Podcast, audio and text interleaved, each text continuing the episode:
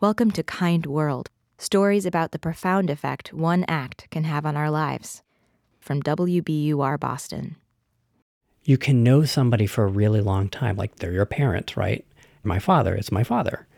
And there's certain things that I know about him and I, that are part of the landscape that I just expect.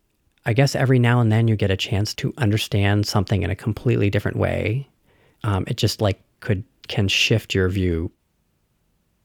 My name is Joel Obermayer. My name's Arthur Obermayer. I live in Arlington, Massachusetts. Dad in Massachusetts. I am Arthur's son. My wife and I took a genealogical trip through Europe. We're both Jewish. And every community we visited in Germany, there were people, volunteers, who'd done a huge amount of work to preserve Jewish things. People who just felt it was the right thing to do. I decided something should be done. He just thought there really ought to be something here to recognize the work of German non Jews who are interested in how people lived and what their culture was like. And I really felt that the best way to do it was to provide an award. So it's called the Obermayer German Jewish History Award. It's awarded once a year in Berlin on Holocaust Memorial Day. It was just his project, and it was only more recently that we began to think about it as something else. And that was really after my father got sick. It was uh, identified last January. Metastatic prostate cancer was all over his body. It started at a really a very advanced stage. So we had this discussion. Is there something we could do that he could look forward to? And it seemed to be around this project that he'd been doing in Berlin. My siblings and I, and also some of the other people who work with him, we kind of hatched this little plan. What if we contact the awardees and just say, hey, what have you been up to since you won the award? And we wrote up this letter. I slipped in something that said, he's not in great health. If you have a personal message you want to send him, please send that too. And a couple of them really stuck out to me. So, one example was this guy named Klaus Dieter Ehmke, who had stumbled into an old Jewish cemetery that was in a state of disrepair. And he was interested in figuring out the missing gravestones. Where were they? And he had heard about this little town. And when he went there, he started noticing on flagstone paths and stairways, he'd see a stone with Hebrew writing on it. And he pretty quickly knew that those were gravestones. He started like this charm offensive. He'd have schnapps with them. And oh, by the way, there's this stone over there. Um, if I got you something better or if I fixed it, could I have it? A lot of the time, he would convince them that it was their idea to begin with. And then he'd come back by with a wheelbarrow and put it back as part of the cemetery.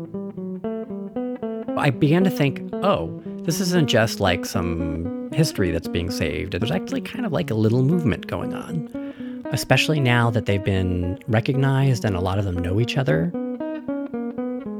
There's like web of people who have been impacted by these awardees.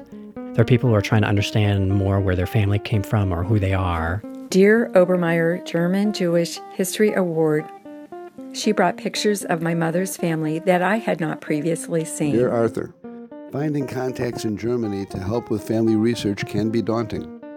I was fortunate to be introduced to Hans Peter, who preserves the memory of the Jewish communities of North Hessen, Germany.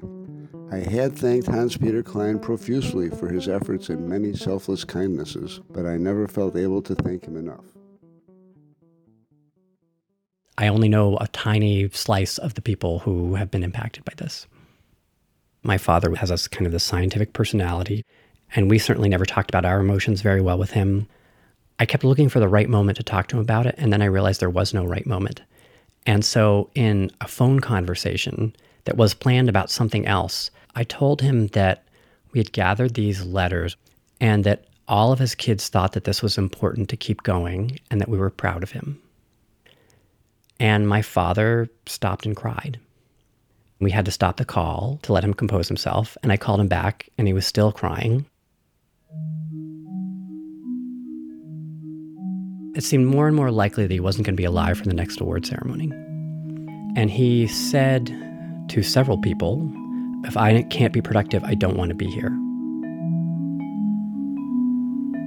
Joel's enthusiasm has definitely re energized me. I mean, I just never expected, I never expected that from him. And it's made me feel so different about my life. We don't know how to keep this thing going that my father's been doing, but my siblings and I are trying to figure it out. When I'm gone, they're prepared to take over for me. And there's nothing that could make me feel better. Here's what's really amazing to me I think it's making him live longer. A few weeks ago, I was prepared to, for my end. Now I don't feel that way. You know, I may die tomorrow, but at least I'm working to, I have to be doing something that's meaningful.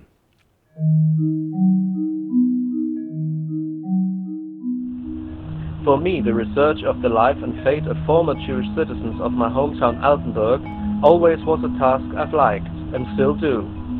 But to be nominated by people from foreign countries and to get an award for the work gives the work some new meaning, especially emotional. If the work is honored, you, you think you have to do more. You don't just sit back and say, oh, oh nice, but you say, now, what else can I do?